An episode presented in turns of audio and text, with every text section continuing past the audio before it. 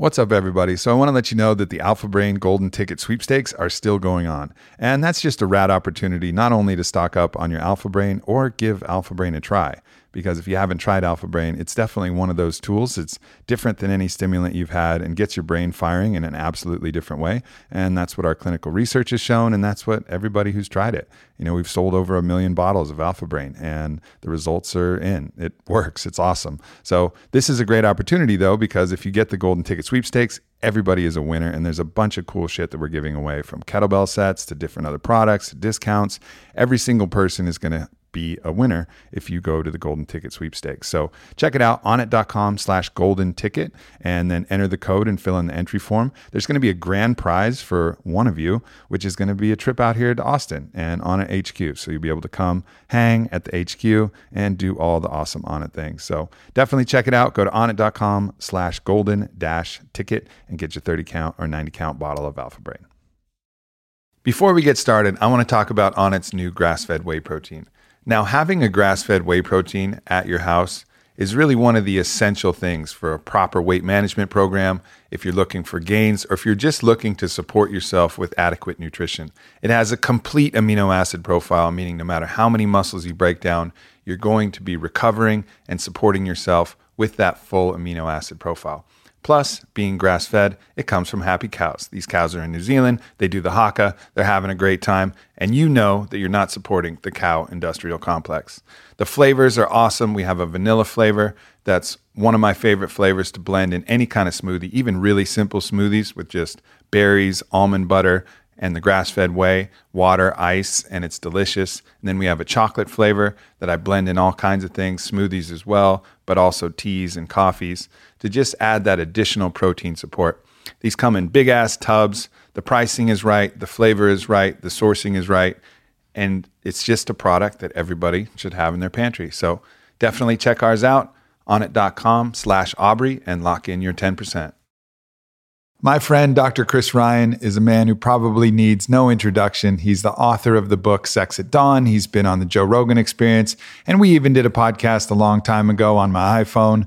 But he's been a friend for quite some time, and it was great to drop in with him in this conversation. We explore all the topics or, that are near and dear to our heart, including those covered in his book Sex at Dawn, and some of those covered in his new book, Civilized to Death. I think you guys are going to love it. Tune in, let us know what you think. Dr. Chris Ryan. What's up, my friend? Not much. How's it going? It's going pretty good, It's man. good to be here. Yeah. At your little home away from home. I know, right? Little little studio here we got set up. Um, so man, it's been a long time since you've been on the podcast. And I owe you so many fuck yous and thank yous. Fuck yous then. and thank yeah, yous. Yeah. That's And I great. They- figured, they like, go together. I figured like you're one of the people who probably gets more of both of those than anything. Because your book, Sex at Dawn, it either elicits one or the other. Like you don't really get a lot of, oh Yeah. yeah, that was interesting. Yeah. It's kind of like fuck you or thank you. Yeah, not many fuck yous, honestly. That's pretty good. Yeah, I would say it's 95-5 probably the Hey, ratio. not bad. Not and the bad. thank yous range from thank you, really enjoyed the book to uh you know, my favorite is the women, many women who have written and said, um, I had to stop and masturbate every 10 pages. I mean, that's the best thank you any author will ever receive. I Yeah, think. that will never happen with any of my books. Not sure. a single For dude, sure. not a single dude has written to me to say, "Hey, dude, I had to stop and jerk off while I was reading your book." I just get shirtless. women do. I just get shirtless men sending me DMs of their abs. That's what I get after my yeah, I can understand Yeah, that. You're sort of asking that's for it, though. You know, That's pretty much what I get. But the reason I'm sending you both of those is that was the time when I realized that oh, female sexual biology is not that different. Sim, you know, at least similar in the impulse to mate with multiple partners. And I had it all backwards, and that's what got me on this open relationship journey. oh, which has led to, of course, many uh, beautiful times and many challenging times. But if it wasn't for that book, I don't think I ever would have understood what was going on between the brain pussy connection of women. And I think that's probably the case for a lot of people, and probably why females are so excited. They're like, oh shit, someone's describing what's actually going on, what my urges, impulses, feelings, thoughts, these things that were supposed to be shameful and not allowed and not approved. This is what's actually happening. I think you're right. I th- I think there's a sense of um, I don't want to say justification, but recognition. I think a lot of women feel recognized by the book, which is largely due to Cacilda, my co-author, uh, Mhm. having been involved and sort of pulling me back from some of my male biases in some parts of the book. I think, um, but also I find it really interesting how a woman's sense of um, uh, feeling recognized can have such an erotic charge to it. hmm You know what I mean? That just feeling seen can be a huge turn on for women. Yeah. And I, I don't know if it works that way for men. Um, maybe it's certainly just, an amazing feeling, right? Like there's Yeah. almost for your soul and your heart, but I don't know if it translates to the dick the That's what way. I'm thinking. You it know it I might mean? even be a bit of a buzzkill, dick Like, wise. oh, Oh, no. Can we just hold me. each other? can, can we just love each other? Let's talk? cuddle. Yeah.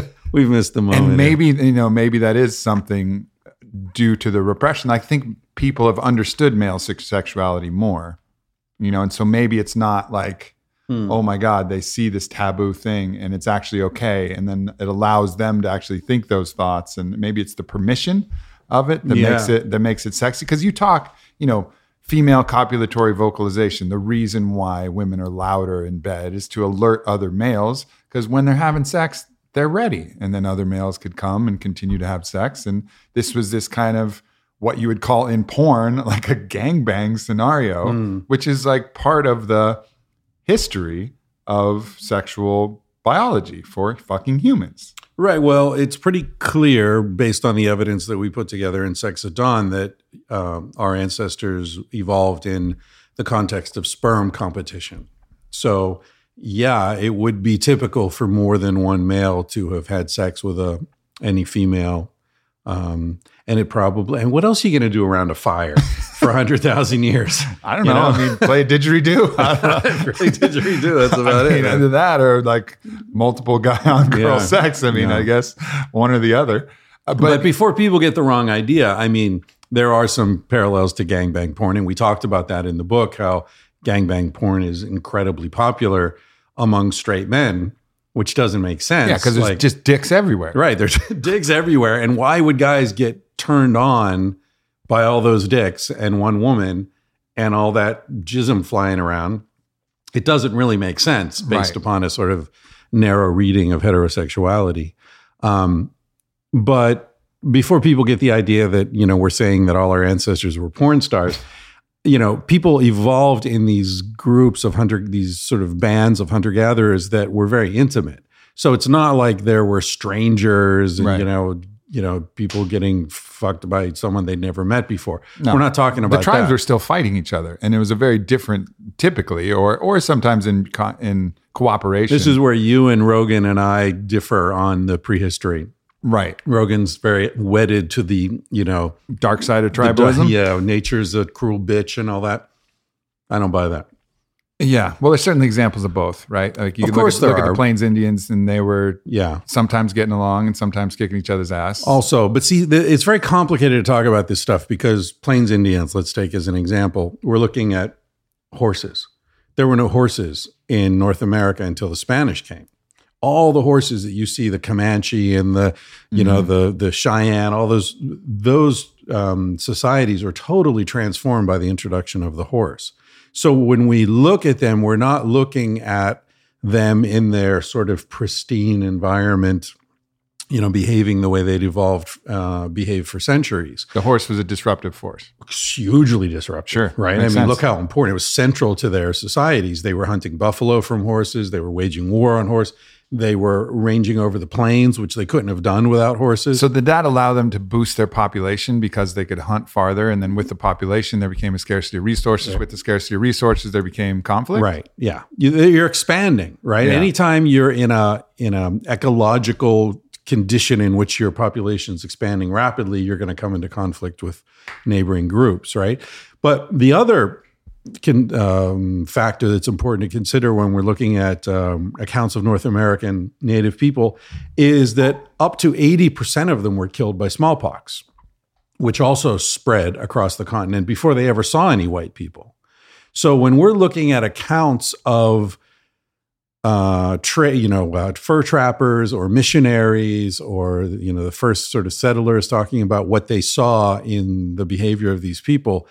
Um, we have to keep in mind that these are people whose populations were decimated uh, 100 or 150 years earlier by this wave of smallpox that came through and just you know wiped out 80% Sure. of the people and then whose worlds were upended by the introduction of the horse when we're talking about plains indians um, which moved some groups out of the forest onto the plains and you know brought them into conflict with people they'd never seen before so it was anything but sort of uh, you know coming and seeing the way Mhm. they've lived until we showed up it wasn't like that at all Yeah, I think that makes a lot of sense, and it's a good distinction. Still, though, the neighboring tribe didn't get to fuck your women.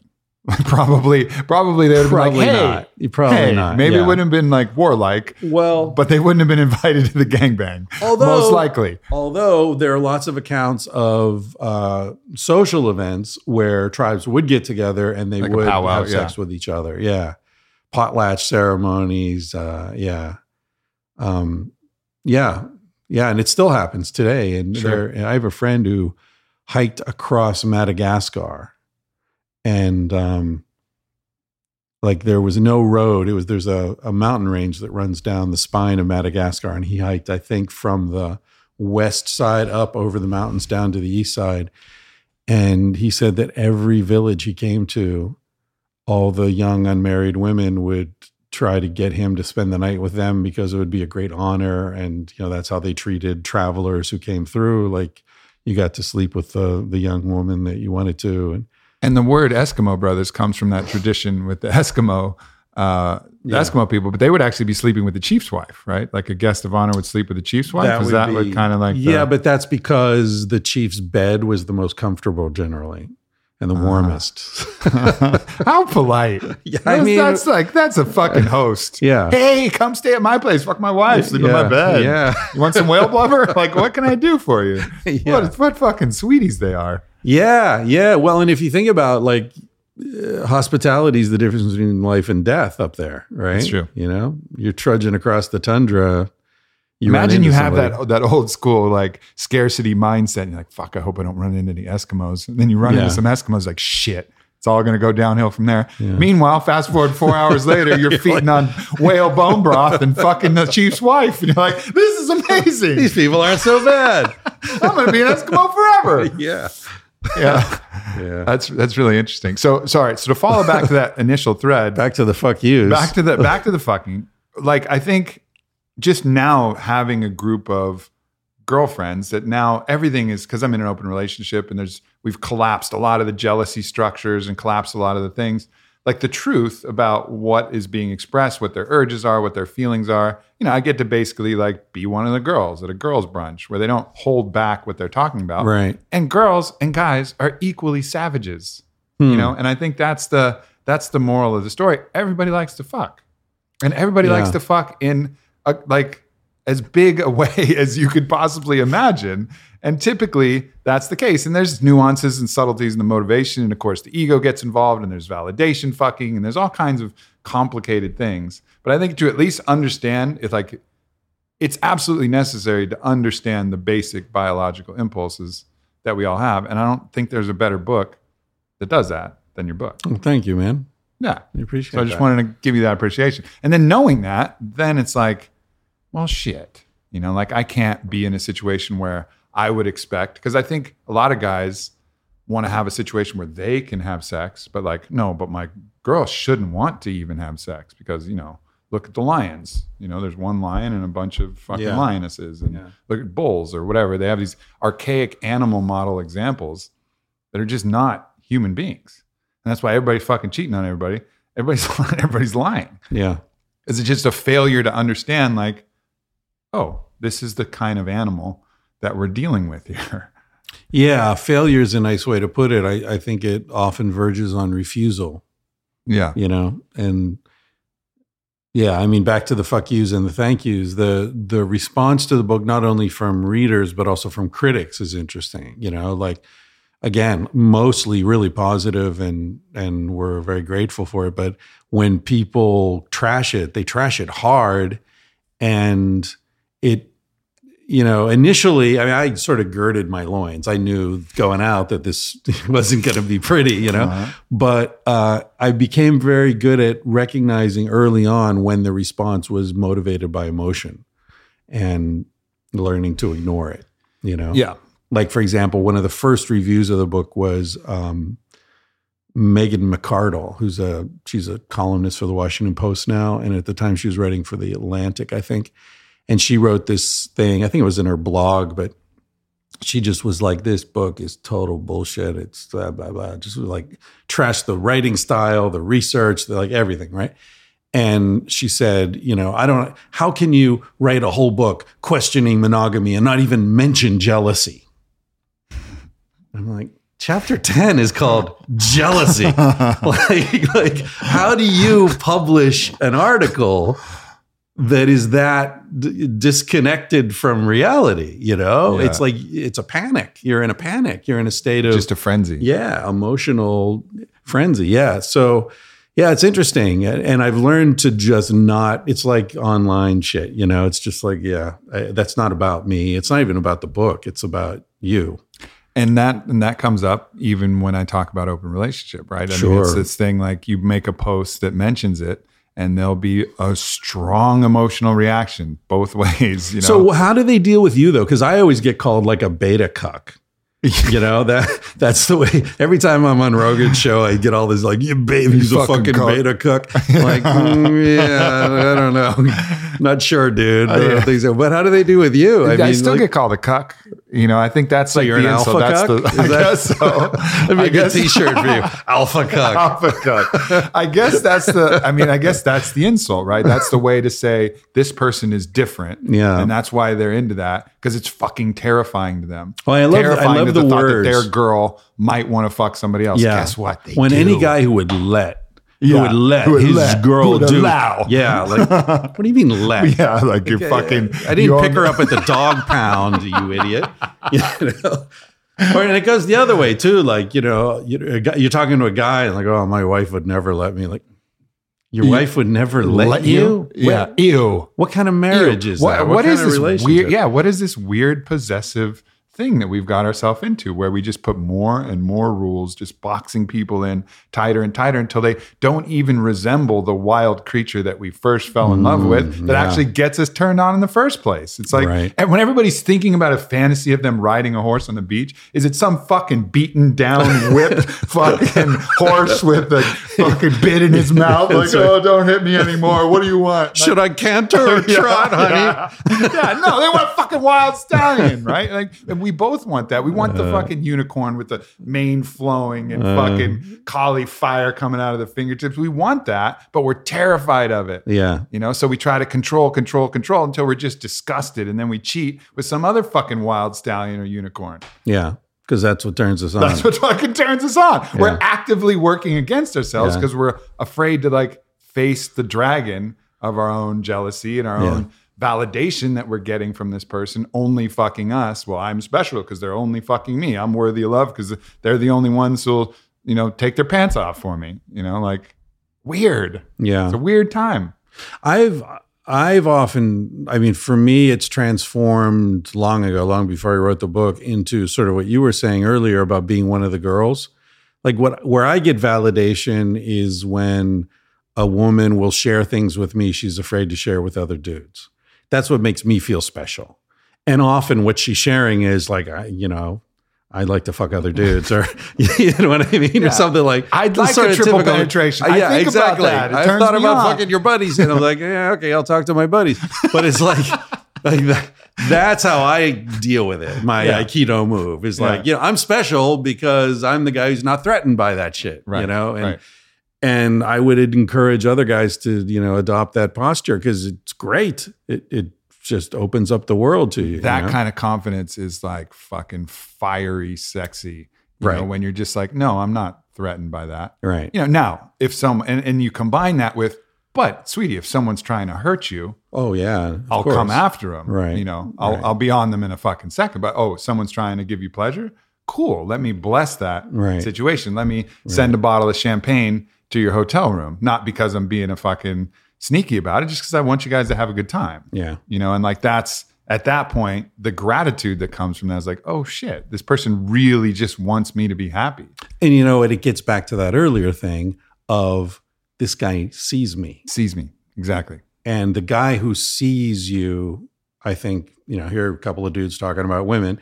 Um, but in my experience, a woman who feels recognized and seen is uh, a really happy woman.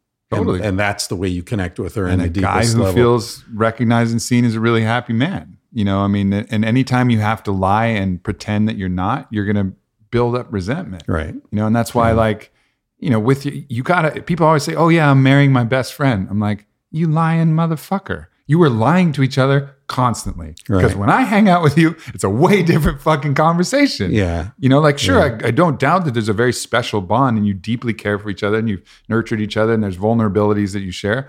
But nonetheless, like, that's your best friend. You tell the truth. You know, like you say, oh man, I met this girl and there's like a lot of attraction there, blah, blah, blah, or met this guy, blah, whatever it is. Just like you would with your normal friends, like, Yeah. like medium, medium friends, you would still talk about that. But it's Yeah. just until people, I think whether you decide to take action or not, like you got to be honest with each other and just recognize and see each other as humans. Now, it can be fucking super challenging, as I know, and really hard when you start to actually walk the path and have to deal with it. And I'm not saying that's for everybody, but I think the bare minimum is to get to an honest recognition of who each other are, Right. you know, and then willingly, willingly maybe sacrifice your ability to quench those desires physically.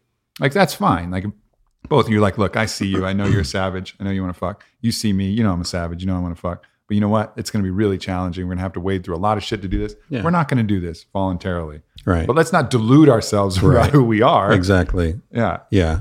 Yeah. It's good that you you sort of uh, articulate that because I think a lot of people misunderstand these sorts of conversations as being uh, saying that open relationships are better, or if you're not in an open relationship, you're lying to yourself, or there's something wrong with you, and all that. Like that's Sex at Dawn has no advice, zero mm-hmm. relationship advice. It's it's all exactly what you just said. It's this is the kind of animal we are. This is how we know that. These are the, you know, signs of it in our bodies and our behavior and our history and other primates that are similar to us. What you do with that information is up to you, but start from a position of knowledge and acceptance um, so that you know you understand that if you choose to go against that trajectory, that evolved trajectory, it's going to be challenging, Yep. and that's cool. And, And that do- doesn't and- mean there's something just- wrong with you. And just do that with open eyes. Right, You know, exactly. and that's the thing. and and, and compassion for each other and for yourself. Totally. So, I mean, like relationships. You know, also, what is an open relationship, right? Like we're talking about a relationship where you're having sex with other people, but there are, you know, Dan Savage has this term monogamish, Mhm. right? The door's open a little, and it can swing more open or closed over time. Uh, but you know, like couples who look at porn together Mhm. that's kind of an open relationship because Mm-hmm. they're they're acknowledging what turns them on they're sharing that with each other it's part of their shared space it's not some shameful little thing that the dude goes down in the basement and does when the woman's in the shower and you know and, and so developing this sort of separate dark uh, area in the relationship Widening the gap between the two people. You know, from doing that. and then pretending like oh it's guys who look at porn sickos honey they're sickos I remember I, I watched I watched a doctor flipping through the channels, and I just happened to flip through a Dr. Phil oh piece, and he goes right when I flip through, he goes, you know, and he was talking, giving advice to this woman, you know, if he's beaten, he's probably cheating. I go, what? What? Did he say that? He's like, you know, if he's beaten, he's probably. I was like, what the fuck are you talking about, Yeah. Dr. Phil? If a guy's beating off, he's probably cheating. yeah Are, are you, are you I- saying it's a that good way not to everybody's cheat. cheating off? Yeah, like everybody. everybody's cheating? Like what? What is the fucking point you're making here? Yeah, Dr. Phil, if you're listening, you're full of shit.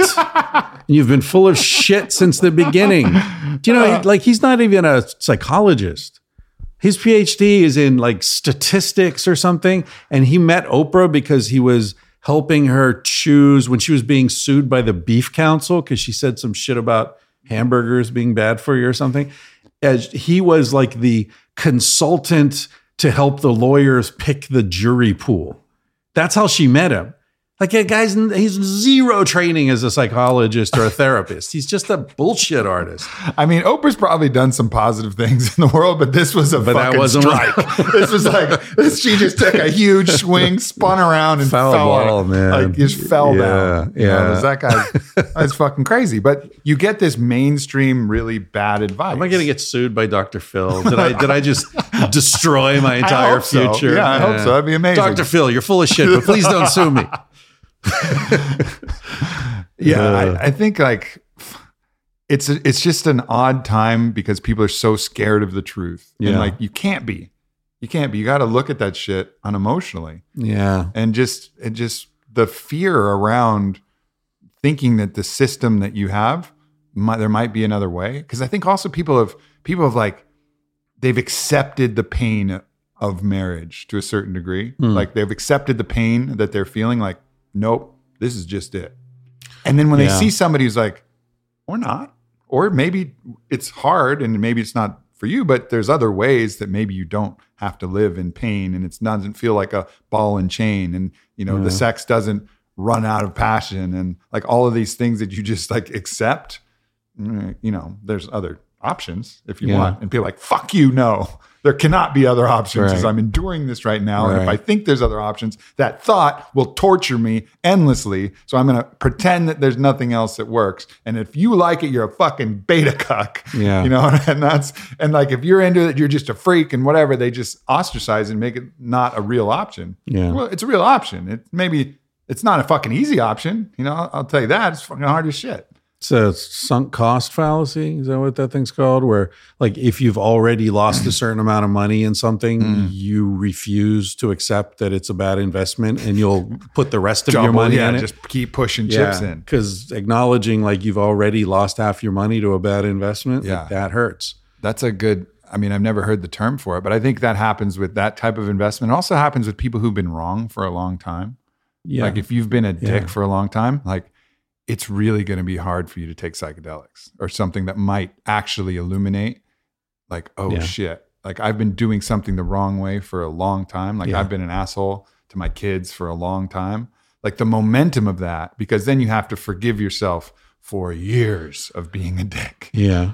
Yeah. Or even just making a mistake like, um, you know, here I am, I'm regional manager of of the, you know, the shoe chain, and I don't give a fuck about shoes, and I never have. But I'm 45 years old and I gotta pay my mortgage and like I, I have a lot of compassion for somebody. in and I wish. I would have made music, you know, because that's Right. what always I was. That's what I always loved, you know. And they just bury that, Yeah. and and and this idea that it's instead of looking at now to the future, like how can I live the rest of my life from here? You know, it's like that they don't even want to acknowledge that they would have made a mistake in the past. But fuck it, we all make mistakes. We all wake up, you know, and and realize like, oh shit, I was blind to this. I was dumb in this way. I mean, I'm constantly figuring out that I was a dummy in some Yeah. way. How old are you? Thirty-seven. Yeah. yeah It's like dummy. fucking yeah.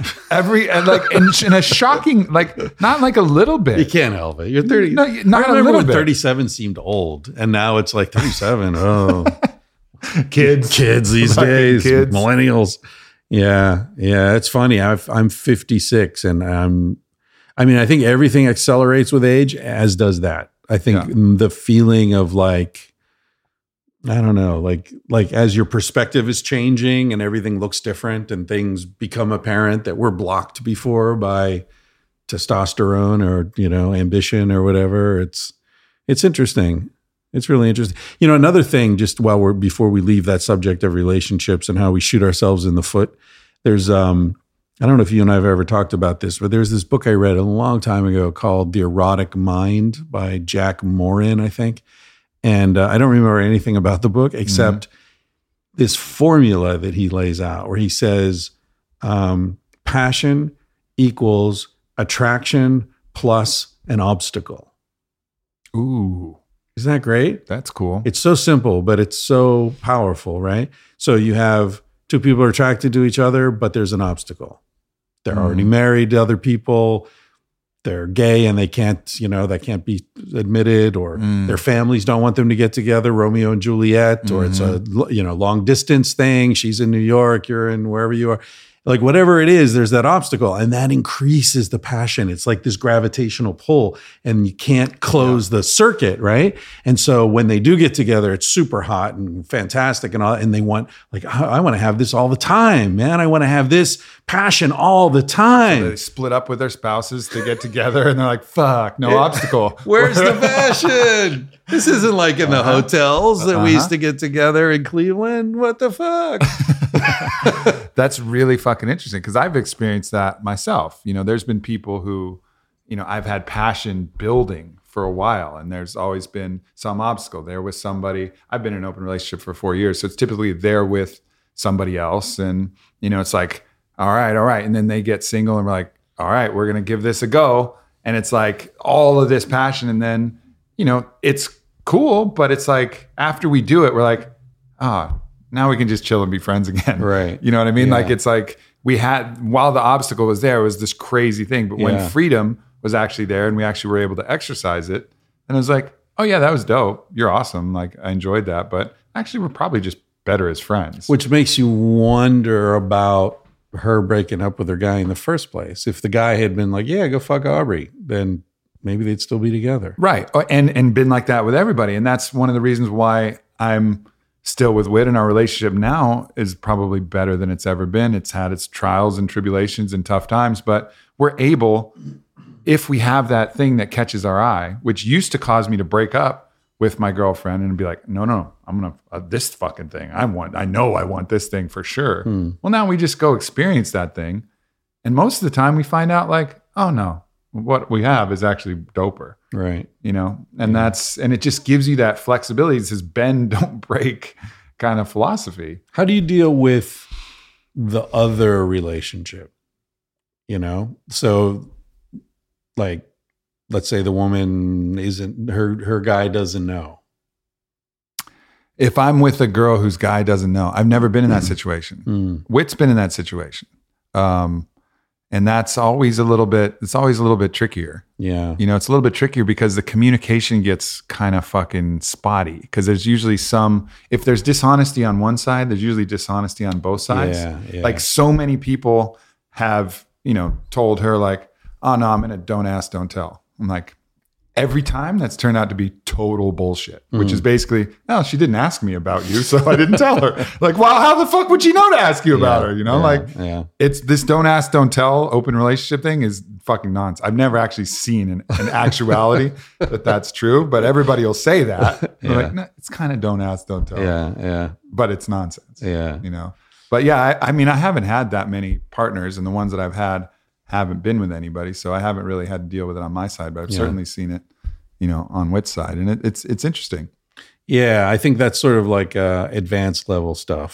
Like I Mhm. think people who get into it initially, it's like, okay, what's your business? What you do at home? And uh, but then I think over time, in, in my experience, people get to a point where it's like, no, no, it's on the table or it's not. I think, and I think that's the place that we've ultimately arrived because, as as I've said, when the dishonesty is on one side, everything gets like square. It's like, well, he's just fucking not reaching out for a week, and then that feels kind of weird. Yeah. and like, and that gets kind of like push pull, seductory, kind of mind fuckery, Yeah, and then that's kind of not cool in our relationship too. Like, right, right. you know, like, is this dude like cool or is he playing games? Like, Right. what's the deal? Well, he's not necessarily intentionally playing games, but he just got back with his girl and his girl's fucking got his eye on the phone and he's trying to like, and it's just this whole fucking yeah. stupid thing, even though he's said, no, it's don't ask, don't tell, everything's cool. It's not fucking cool. Right. You know, he's lying, he's lying on both sides. Yeah, And so that's ultimately, I think we're both at a place now where it's got to be wide the fuck open because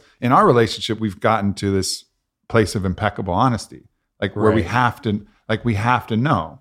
Yeah. Like I, I mean, I, I would love it if I got turned on by like stories of her having sex with people, but it actually just makes my stomach turn. It makes me want to vomit for the hmm. most part. Hmm. But what I do like knowing is I like knowing why she likes him. Like I really like to understand from her perspective, like what are you doing that? What are you getting out of it? Where are you from? Because when I see her and I understand her, then it makes total sense and I'm not stressed. I'm not fabricating in my mind, oh, it's because he's got that fucking 14 inch hammer. I know he does. And that's why it's like most of the time it's like, no, he's a nice guy and we have fun. And it's like really Yeah. simple. It's like, Yeah. But if, if I don't understand that, it's like fucking for sure the 14 inch hammer. like I know. And I'm, I'm inspecting for damage done by the hammer. Like, did everything explode down there? Because I don't understand it. He must have the fucking uh, hammer of Thor that he's bringing. You know, so the imagination ends up making it way worse than just Yeah. seeing from her perspective. Oh, I dig him because he's Yeah. like that Yeah. and maybe he is good in bed and I'm like oh cool you know but it's the imagination is always way fucking worse Isn't it funny how we like men get all hung up on dicks?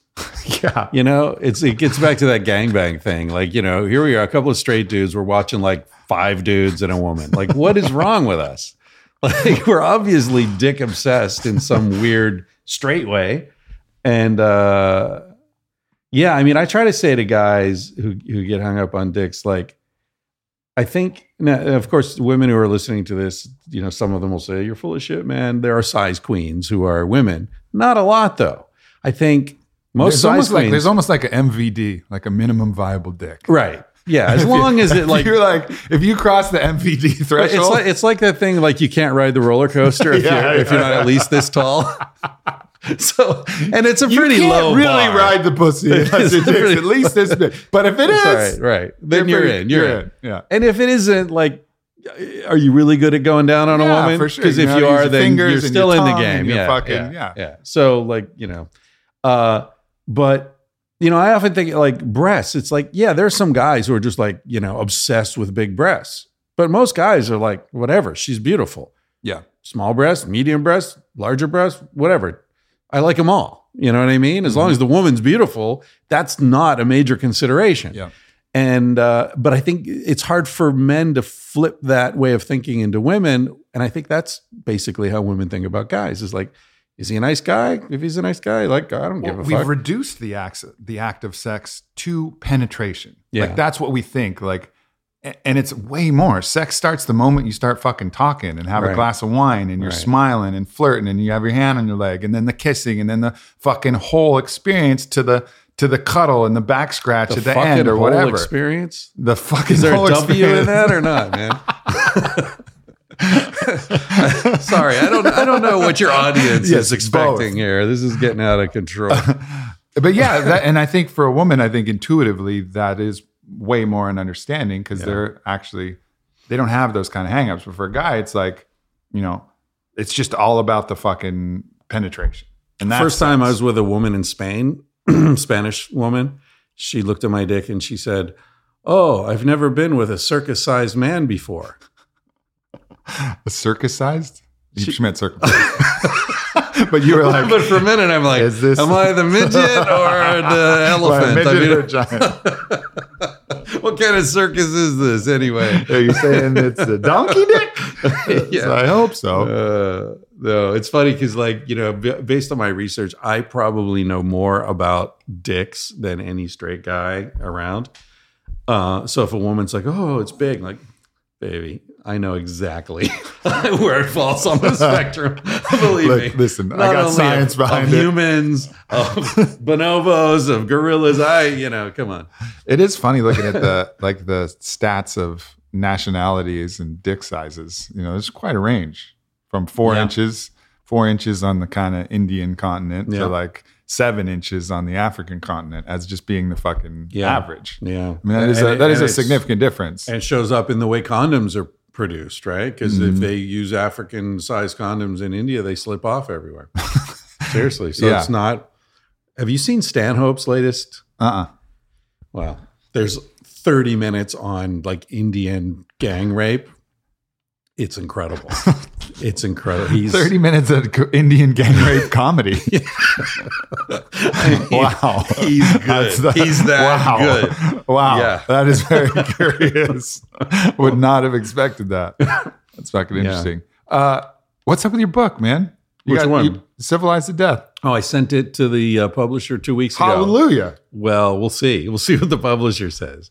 Because the publisher might be like, yeah, we needs another chapter. You got to, Yeah. you never know. But yeah, I sent it in, and um, you know, Ryan and I were talking earlier. Um, you know, like I part of the it was like five years I was fucking Mhm. around working on it, and then not working on. it.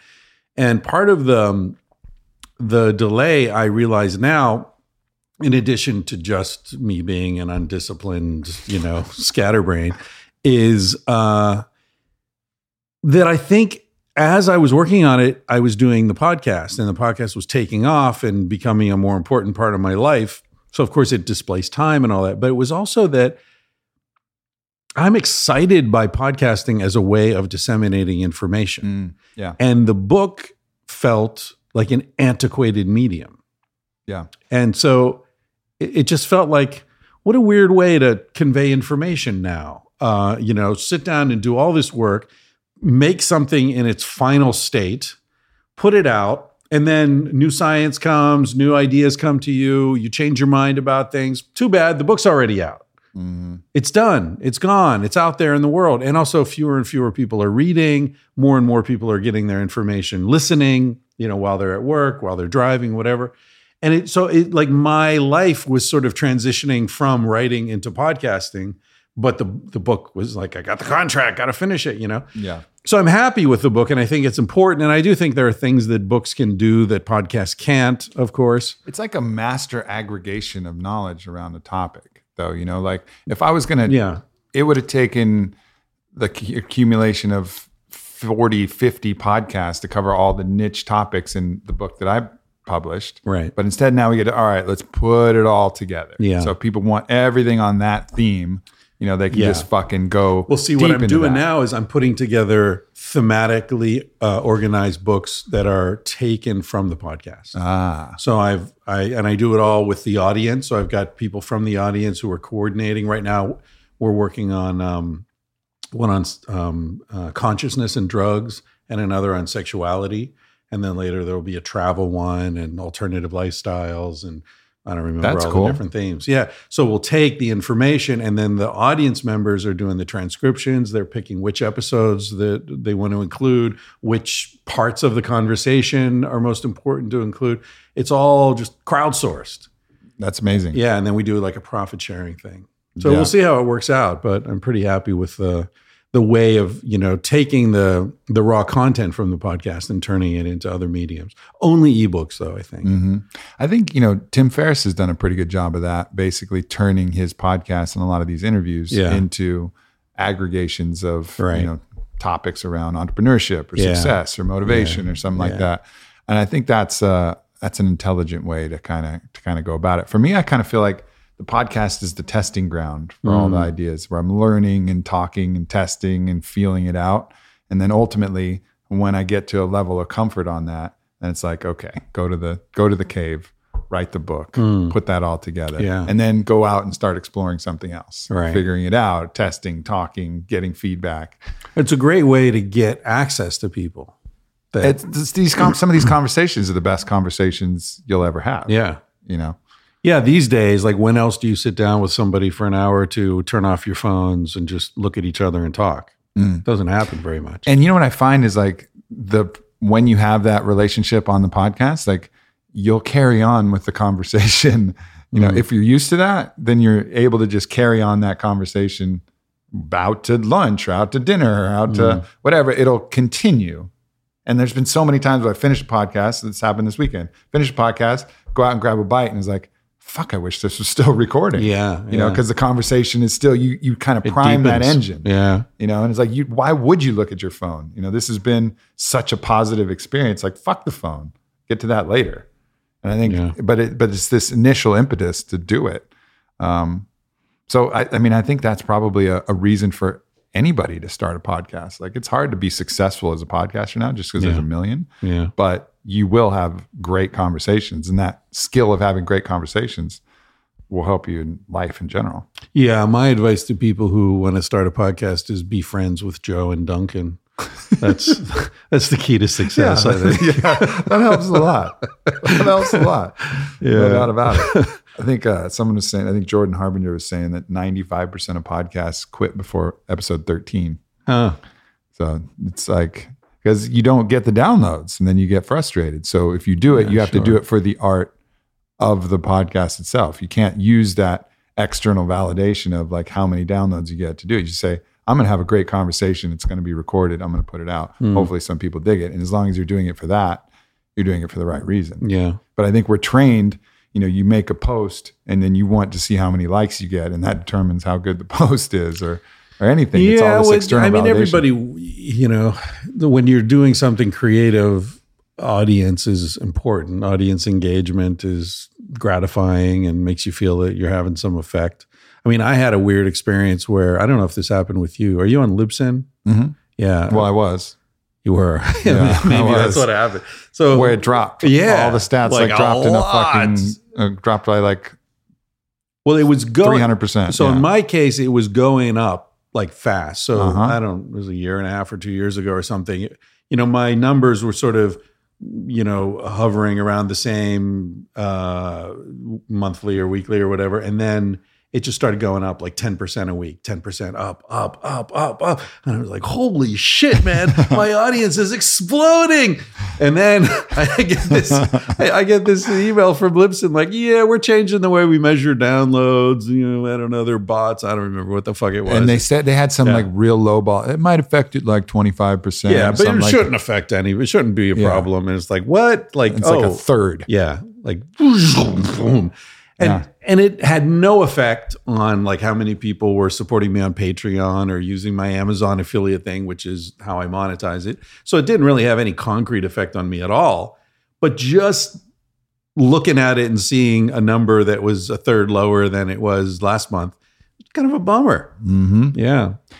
Yeah, and that's But it's all bullshit. It's all bullshit. it's all total bullshit. It's like a, a millionaire who loses money on the stock market, but you're still living in your fucking but it's even but it's e- but it's even plane. different because at least there was an actual loss. This was just an algorithm that was feeding our ego to a certain way Yeah. with with with this idea Yeah. of success. But that, but was there an actual loss? I mean, if it doesn't affect your lifestyle at all, and it's just the numbers on your bank account are different now, eh, is that a loss? I mean, it depends on how you measure it, but there was actual money that goes away. In this case, there was nothing that went away. The same amount Yeah. of people were listening. Yeah, The way yeah. they just captured the data was different. Yeah. And all of us were walking around like kicking Bumming. rocks and like. And I talked to a bunch of people during that period. And. I was like, yeah. Fuck Libsyn. Yeah, fuck Libsyn. Lie to me, bitch. Yeah, I'm going somewhere else. you know, like, and we Seriously. did. Seriously. Well, I, I almost did. I was too, too lazy. I, I figured, eh. Yeah. Yeah. So anyway, And is- podcasting, so is that the I mean, trials and I mean, that is one of the things, this instant feedback from everything. I mean, it's got to be one of the things that I don't know if you touch on it in your new book about one of the factors of the technologization or whatever you want to call it of our lives, where everything we do has this kind of social feedback where we're Mm. getting hearts on everything we push out, whether it's likes or Mm. whether it's hearts or whether it's downloads or whether it's whatever it is. Like that is a fucking majorly different factor Yeah. than people were used to. Yeah. Yeah. And I wonder how generational it is, you know? Because I was in my, uh, let's see, nine, I was in my 30s when the internet started, you know? So, like, my personality and brain, cognitive function, and all that developed in the absence of all this. So, I really wonder sometime what it's like for kids who grew up with this as part of their experience from a really young age. Because I felt, so Sex at Dawn came out in 2010, and uh, the my editor at the time was like, "Dude, you gotta get on Twitter." And I said, "Fuck, I hate Twitter. I hate the word Twitter and the little bird and tweets. Fuck that. It's all this tweet. It's all this cutie cutie bullshit. You know, I mm. hate that. I don't like birthday cards. I don't like holidays. Like I don't like anything that's trying to be cute. You know, He's a mean one. I'm a fucking Grinch, man, a grumpy old fuck. But you know, he's like, no, you got to do it. It's you know, blah blah blah audience and and, and and so I did. I I pulled out of Facebook. I I draw the line at Facebook, but um, yeah, I'm on Twitter and Instagram. I use them a lot, Mhm. and it is.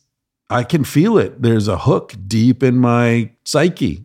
Totally. Yeah, and every once in a while, I'll go in the van and I'll be like, I'm out of range for five days. You know, Yeah. just to sort of do a cleanse. It's like a intermittent fasting or something. a technology cleanse. And i've like heard people mm. use that exact language where or like a fucking social media cleanse. Yeah. where like actually getting yourself free of that. Yeah. because it can be very positive. You know it's a great way to put out the message that you want but you have to be disciplined enough not to allow the pressure of conformity to what people like to hmm. dictate entirely. Like good to get feedback but i think the issue is when you're trying to figure out who you are and you're just throwing shit out to the mass public and the mass public is informing you on what you should be Right. well every girl's going to be naked Right. you know for sure because that's what's going to get the right response right like and everybody's it's just going to create the same homogenous sludge where those outliers where that the ability to go out and be out front and do something that's a little weird that you're only called brilliant like 10 years after you've been doing that weird thing i feel like the pressure will be to grind that down to a certain degree Yeah. Well, that's You know, why I say I wonder how it's different because I became who I am before I got any sort of feedback yeah that way. Uh, you know, from my immediate friends, of course, and family and stuff, but not from fucking strangers. Mhm. You know, it's that's you're right. That's that feedback loop is a very strange one. Yeah, and it can be positive. You know, like a lot of times the criticism is legit. Like if you're being a dick and someone calls you a dick, it can be like, oh yeah, he's probably right. You know, so sometimes you can take that criticism constructively, but sometimes, you know, it's nonsense. Sometimes it's like you're a fucking beta cuck. You know, like Yeah. okay, you're not right. And who are you? Yeah, exactly. Like yeah. yeah. okay, but if if Yeah. we were, you know, of a more sensitive constitution, right? And maybe that would be like, oh man, I better not talk about what I really feel about relationship because you know everybody's going to just call me a beta cock and then it just keep you. And again, it's another one of those ways that we would just get smaller and smaller Yeah. and hate ourselves more because we're not expressing our authentic swing, as Pressfield would say, like really hmm. just being who we truly are. Yeah. Yeah. Yeah. It's interesting how, you know, in real life, who, like, if you told me I was being a dick, I'd take it seriously because I know you and I value your intelligence and all that. Right. Yeah. But if I was walking down the street and some guy drove by in a car and said, You're a dick, I'd be like, Wrong dude. You know, like, you don't know me. look behind your shoulder, what? Like, it it would mean nothing. But on social media, that random dude, his voice matters. Yeah. You know, you get a fucking tweet from some guy telling you you're a dick. You're like, oh, it, it registers in your day somehow. Like, Yeah. Why? I don't know you. Who the fuck are you? Right. And it's always their it's always their story. Like no one watches no one ever watches the same movie. And that's like a really important thing to remember. Right. Like no matter if you're in the theater, you're in the theater with 200 people, no one's watching the same fucking movie. You ever seen Rashomon? No. uh, it's a movie about that. Oh, really? Yeah. Uh, just how everybody's perception is Yeah. viewing things immediately, even with the viewing, with their own biases and their own Yeah. personal history and everything. So, Yeah. what they're actually experiencing is vastly different. Yeah. And what anybody is going to experience from what you say or what you post is vastly different. And there's going to be a wide spectrum Mm-hmm. of ways that people are going to perceive that. Well, that's, I don't know if you're, how you're dealing with your responses to your book, which I guess is doing well, right? Yeah, I see super on well. Amazon. Sometimes when I go look on Sex at Dawn, I see it's paired with yours. Oh, That's nice. nice. I'm happy about that. I like that. Um, but yeah, I, I sort of uh, I'm an old hand at this now, and I I recognized early on that people have a response to the book that doesn't fucking involve me. Mm. You know, Yep. so even when they're really complimentary, it's like that's great, but that's between you and the book. Yeah. Yeah, I'm I mean, it- whenever, especially when you touch on emotional things. So, probably the most controversial part of my book is an honest exploration of nicotine, right? Where I say, okay, let's all admit that cigarettes fucking kill you and it's stupid to smoke cigarettes. Let's get that out of the way. Let's also admit that nicotine is addictive. Let's get that out of the way. Then let's talk about the 41 double blind placebo controlled studies that showed that nicotine improves a variety of different measures of performance from focus to short term memory to long term memory to fostering alpha state, helping people get in the zone. Mm. Let's analyze that. Let's talk, let's look at what the Royal London College of Physicians said that smoking, that taking smokeless tobacco is 10 to 1,000 times less dangerous than smoking cigarettes. So let's look at risk management to get the benefit that's clearly there in these 41 studies from the mm-hmm. nicotine. And let's do it in a way that's going to cause the least amount of harm. Being mindful of addiction, being mindful of these other things. And I try to put like a really reasonable argument out there. And then, of course, some people who probably have a reason that they have some nicotine. Maybe say at a family member who died of lung cancer or something like that. Yeah. You know, they'll come out and one out of every 20 reviews on the book is like, he promotes nicotine, you know, fucking idiot, or like one star, like health guru talking about nicotine, zero stars. Like they would give me negative 100 stars if they Yeah. could, you Yeah. know? And it's just not actually engaging with the content and being like, oh, wow, that's an interesting way to, to think about Right. it Yeah. you know but it's just that emotional first emotional reaction and you're just like shit shit on it That's But- funny. Like Cacilda has my, my wife is a psychiatrist. She's often said that to me. She she has a lot of very unpopular um, insights into things that in the 20 years I've been with her, I've seen society come to accept. Mm. You know, like the first time we came to America, she's like, "What is all this non-fat shit? This is all bullshit. Fat's good. This is all bullshit." And this was still back in the day when Yeah, people, sure. most people believed low it. fat heart healthy Yeah, exactly. And she's just like, no, no, they're all wrong. They're killing themselves. This is ridiculous. And uh, she's that way about nicotine too. She's like, no, cigarettes are really important for people who have um, uh, psychotic tendencies. Mm. They self-medicate with nicotine, and it it holds their focus. It keeps them in the here and now. yeah And, and she's like, hey, I, she never would tell. She worked with psychotics, and she's like, I would never tell them to stop smoking. That's the worst advice you can give them. right That's they're not, lung cancer is not what they're worried yeah, about. and then so then at that when you have the, when you understand that the nicotine's there then say okay well maybe try vaping you Yeah, know like maybe exactly. try Now something that that's there are a other little bit- options, now that there's other options let's try another way to get you that same feeling with doing the minimum amount of damage yeah, And then that's a, just like a reasonable conversation to have. But that's probably the most emotionally charged topic. I do talk a lot about fats, but people have kind of given up that fight. yeah, You know, that was a fight one's over, yeah. five, ten years ago. I mean, still like, still people don't get it. You know, we'll still find people who are afraid of eating fat because they still think somehow magically they're different. And if they eat, eat fat in food, it's going to translate immediately to fat on their body. yeah. You know, and it's just this thing that they can't quite get out of their You head. know, you know the big one for me now that that I I I hope society is finally coming around to it, but I've been arguing it for twenty years or more. Is this idea that uh, everybody died young in the hunter gatherer times, pre agricultural times? That you know we only lived to thirty five, so of course you know our backs aren't designed to last seventy years. That's why we have back problems and. You know, that's why we're all getting our knees replaced because those knees, they're only designed to last 35 years. That is bullshit, people. Even if Dr. Phil told you that, it's bullshit.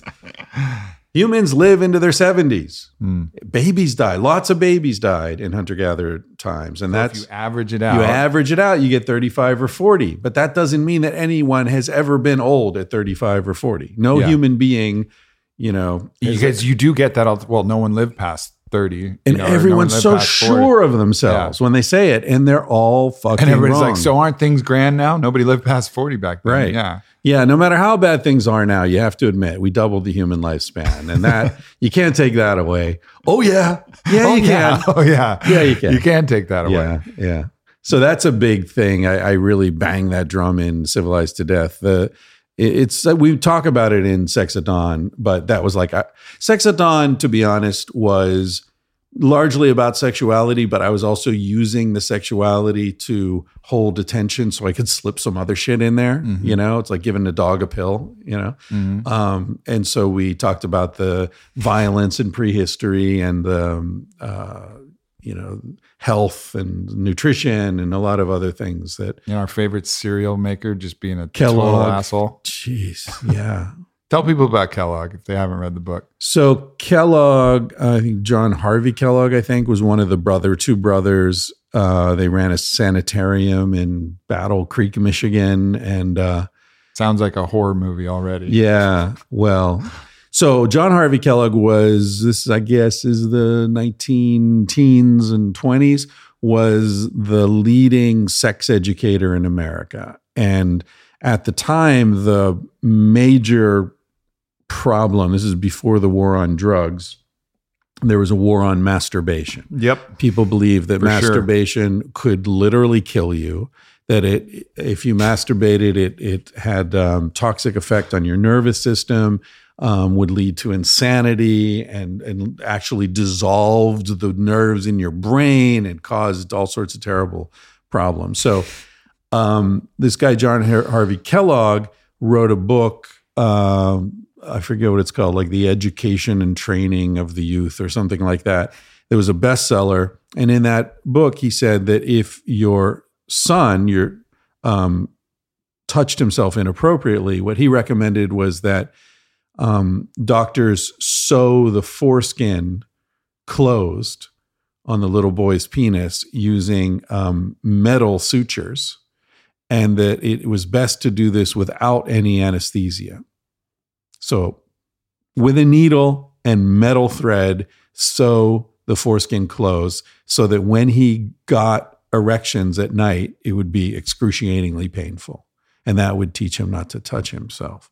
And as far as little girls who touch themselves inappropriately, he recommended strapping them down and pouring carbolic acid directly onto the clitoris.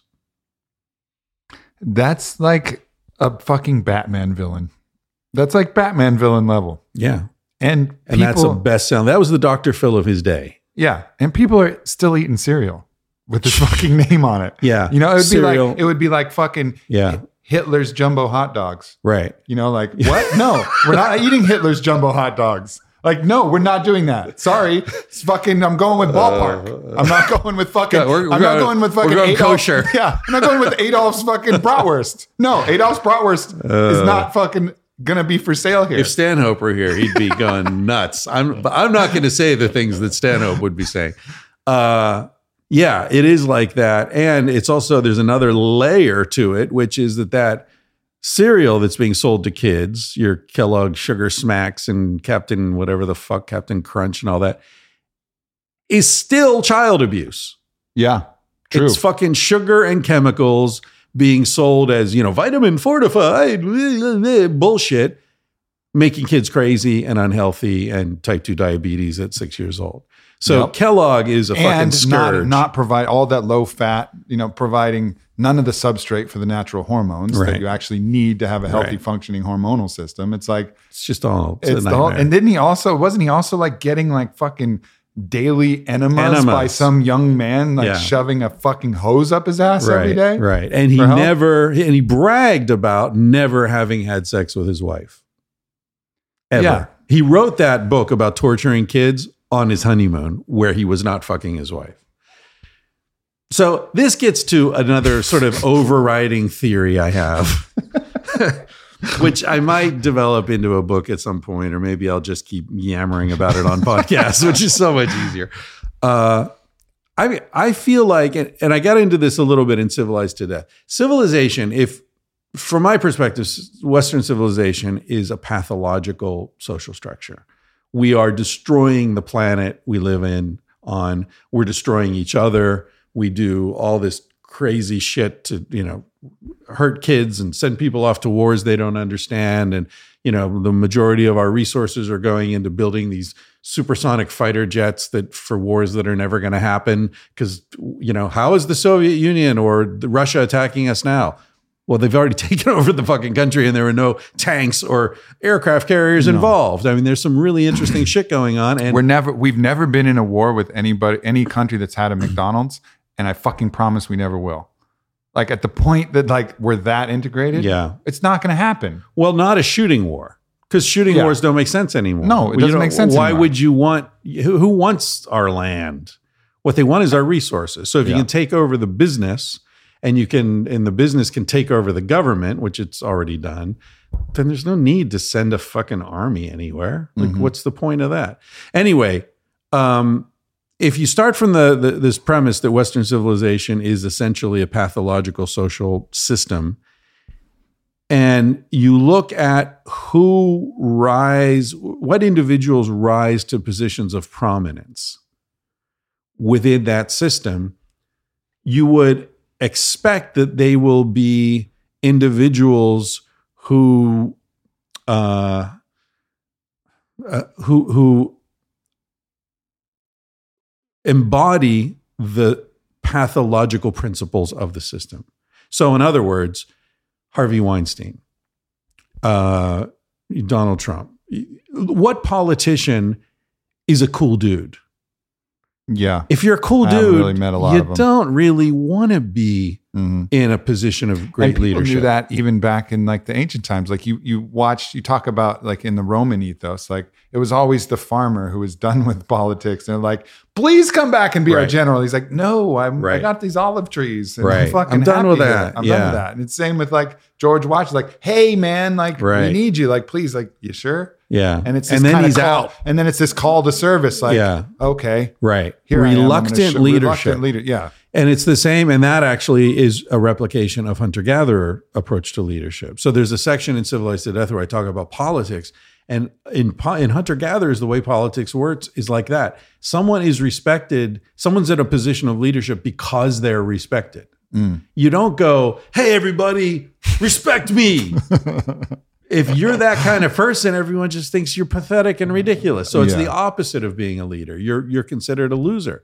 So it, it's everything's become flipped around where we have these people who rise to positions of prominence who embody the the nightmare Mm. right so i mean there are there are exceptions you're doing really well but you're also a very thoughtful person right on Sure. it's doing well that's exceptional i think obama was a smart cool guy who somehow ended up being president we can argue about you know his policies and all that but i think i'd have a good time having dinner with obama Sure. I could hoop You it up with him. yeah I'm disappointed sure. in a lot of the shit he did. Like, so like, of course. But like you look at his wife and his kids, they're legit people and they Yeah, love yeah. the dude. So he's not an asshole, Right. you know? He should have just legalized weed. He could have just fucking gone out. Dude, there are a like, lot of things he should have done. Yeah, for yeah. sure. But anyways, But anyway, my point is that that most of the people who are driven to succeed are fucked up.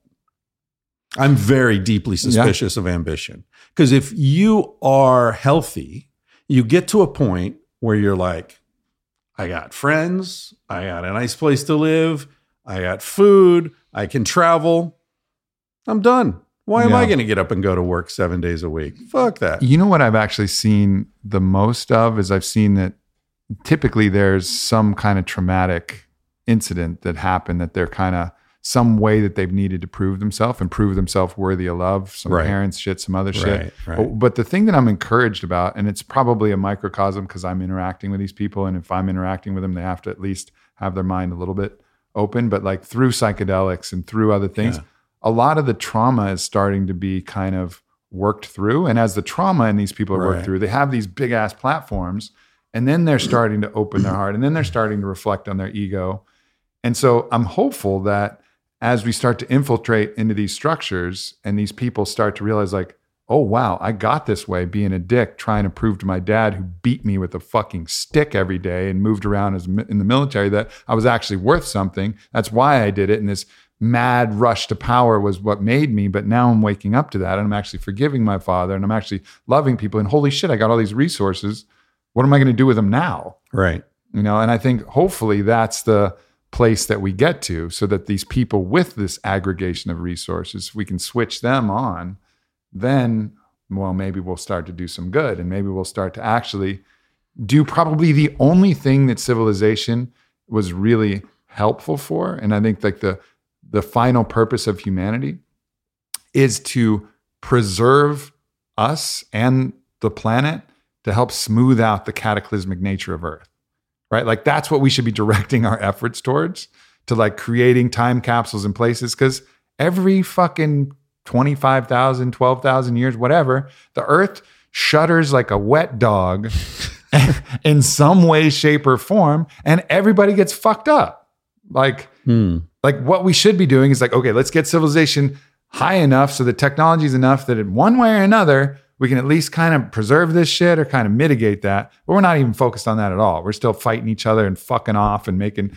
cool jets and like Yeah. we're not really preparing for what the next shit is going to be because the earth is going to do what the earth does and it's Yeah. going to fucking shake Yeah. and that's like we got to get ready for that You ever heard of the Fermi paradox? uh-uh Enrico Fermi was uh, the, the godfather of the nuclear reactor. He he designed uh, the first nuclear reactor in Chicago, I think, and then he was working on the um, what was it called, the Alamo project? Uh, you know, the first nuclear bomb. Uh, no, Los Alamos uh, Mhm. was where it was. Um, and uh, so one day he was at lunch with his physicist friends, and they were talking about uh, the likelihood of extraterrestrial intelligent life, and he was doing some calculations on a napkin. He's like, okay, well, we know there are this many stars in the galaxy and Right. uh, this many planets within a, an orbit that uh, where life could exist, you know, temperature range and light range. And we know this and we know that. And this certain percentage of them have water, we believe. And we don't know. So he did all these calculations, he ran them out, and they're, you know, 10 to the XXXXX. Um, planets that should have life. So, where is everybody? Right? And and you figure half of them are older than us and half of them are younger Sure. than us. So Sure. eliminate the half that are younger, but the half that are older, where are they? They should be reaching out or showing up or sending signals or something and there's nothing. We haven't found anything. So, Maybe, but well, nothing that's been confirmed. Yeah, for know. sure. What, the Marfa lights? What, what are we talking about? I don't know, man. here? I think there's some sketchy shit that's going on. I'm not sure. I'm not like fully gonna buy that they they haven't reached out. Well, nobody has said like we're here for sure, You know, for sure. Uh, so the Fermi paradox is where is everybody? And the answers, the most popular answer, because you know Elon Musk has thought about this, and Bill Gates, and you know all these the the kind of people you're talking about who maybe will get their shit together and, and help us. Um, a lot of them have talked about this, and some of them think that there's what they call the great filter, which is that there's something inherent in technological development where the technology advances faster than the intelligence of the species. Than the So it gets yeah. too far out ahead and we blow ourselves up. You know, we destroy the planet, we have all these nuclear weapons. Eventually, some of them are going to go off. Something's going to go wrong. We contaminate, or the you know we get a we, we do this uh, DNA fucking around with the DNA, and- CRISPR. And we create a you know a, a pandemic or whatever. Um, so within this sequence, there's like a time bomb that goes off Mhm. before anyone can reach out. So It's interesting. I mean, we I've certain we've certainly seen that. We've certainly seen technology advance our level of consciousness and compassion. sure, You know, and and Yeah. if that is a universal law, I sometimes look at it though, and I'm like, but what if there wasn't these forces that retarded the ability for us to grow in spirit and compassion? Like, there's been these large oppressive forces, like capital R religion, for example, like suppressing genuine spirituality, like genuine recognition of ourself as other and others as self, you know, and creating all of these this kind of conflict and suppressing science and and actually suppressing philosophy in a lot of ways. Like, would we have been different, or is this? But then maybe that's always what develops. Maybe people always hijack fear systems and guilt systems, and Mm. if you did this a million times, these religions would have developed the same way, and the technology would have developed the same way. It's fucking interesting to think about. Well, I came up with a new answer to the Fermi paradox, and and that's in Civilized to Death. Nice. And, and since it's my habit of saying shit that I should not say and just, you know, and get people to go buy the book. But hey, by the time it comes out, you will have forgotten this anyway. let's be honest. Uh, I'm, you know, desperately trying to look for a upbeat way to end the book, right? So what I came up with was because it sells better. Got to get it out before Armageddon. uh, the the thing I came up with is you ever read Joseph Campbell, Uh-huh. a hero with a 1000 Uh-huh. faces, right? So Jung talks about this, and Campbell wrote about it. This idea of the um, the hero that goes out on the journey. All the stories are the same in every society. The hero, the the the young man or woman goes out on this journey. They have these experiences of um, growth and insight and uh, challenges and all that. And they're looking for something, right? They're looking, they're trying to find the Holy Grail or they're trying to find whatever it is. And they don't find it, but they end up going home. And when they get home, they realize that what they were looking for was there all along, Mhm. but they couldn't see it because they hadn't had those experiences, Mhm. right? So that's sort of the sort of the basic Classic central classic story, right? So I applied that to civilization and said, what if civilization is the hero's journey? What if that's what Western civilization was? What if we got to a point now and it feels like it's ending now, right? It feels Yeah. like some there's a big turn. We're, we're approaching. I think it would be approach of the inmost cave. Like we're in the shadow right now. Right. Or we're having to face our. or shit, if you think of it as a journey, it's like this is the point where we're furthest from home and we're Yep. turning back now. yeah, Because look at what's happening in medicine, in diet, in exercise. Like a lot of stuff you wrote about in your book is about returning to a primordial Mm. way of living. hmm Communication with our, our partners, our sexuality. Sex at Dawn's about, oh, let's look at sexual sexuality from a prism of the way we evolved. Darwinian medicine, paleo diet, CrossFit, all these things are saying, okay, how did we evolve? How did this species evolve? And let's look at that as a way to figure out the ideal way to live now, right? Try to integrate that into our modern lives. All these things are doing that. And I think that the reason for that is that we understand that the best place for us to be is where we came from. And so the Fermi paradox gets explained for me by saying a lot of them blew themselves up, but a lot of them probably got to this point, roughly where we are now, where they said, There's nothing out there. This is where we evolved. This is our home.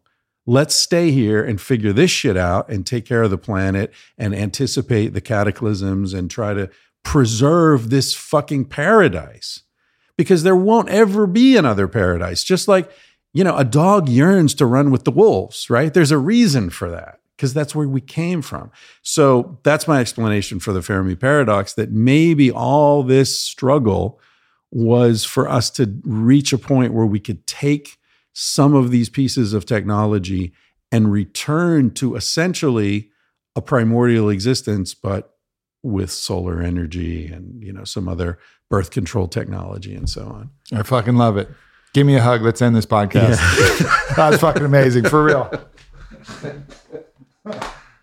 Yeah, that's awesome. Yeah, I'm not the guy you're going to look to for hopefulness, but You did it though. I but did you it. Occasionally, You I'll did it. surprise you. Everybody read Sex at Dawn. Well, look out for his new book, Civilized to Death. Still called that? Still called that. Still called that. And fucking listen to Tangentially Speaking. Still called that? Still called that. okay, Yeah. cool. Thanks, and, man. Uh, yeah, follow him on fucking everything but Facebook. exactly. Thanks everybody for listening. As always, you can go to onnit.com slash Aubrey and save 10%. For those of you curious, we're getting our total primate care packs back in stock. They're called Total Human now, and they have an upgraded and improved formula, including a lot more B vitamins from our Active B formula. So keep a lookout for that. Keep a lookout for our new protein bars and bites. And in the meantime, enjoy all the great products we have available at Onnit at onnit.com slash Aubrey. And for those of you who are interested in exploring open relationship, check out the open relationship guide. Go to aubreymarcus.com slash open and you'll see the resource guide that we have available there. A lot of information. Uh, it's an interesting and challenging road. So, you know, for those of you who are looking for a little bit more information and a peek inside the inner workings, uh, definitely check that out. Thanks for tuning in as always. Much love, everybody. Peace.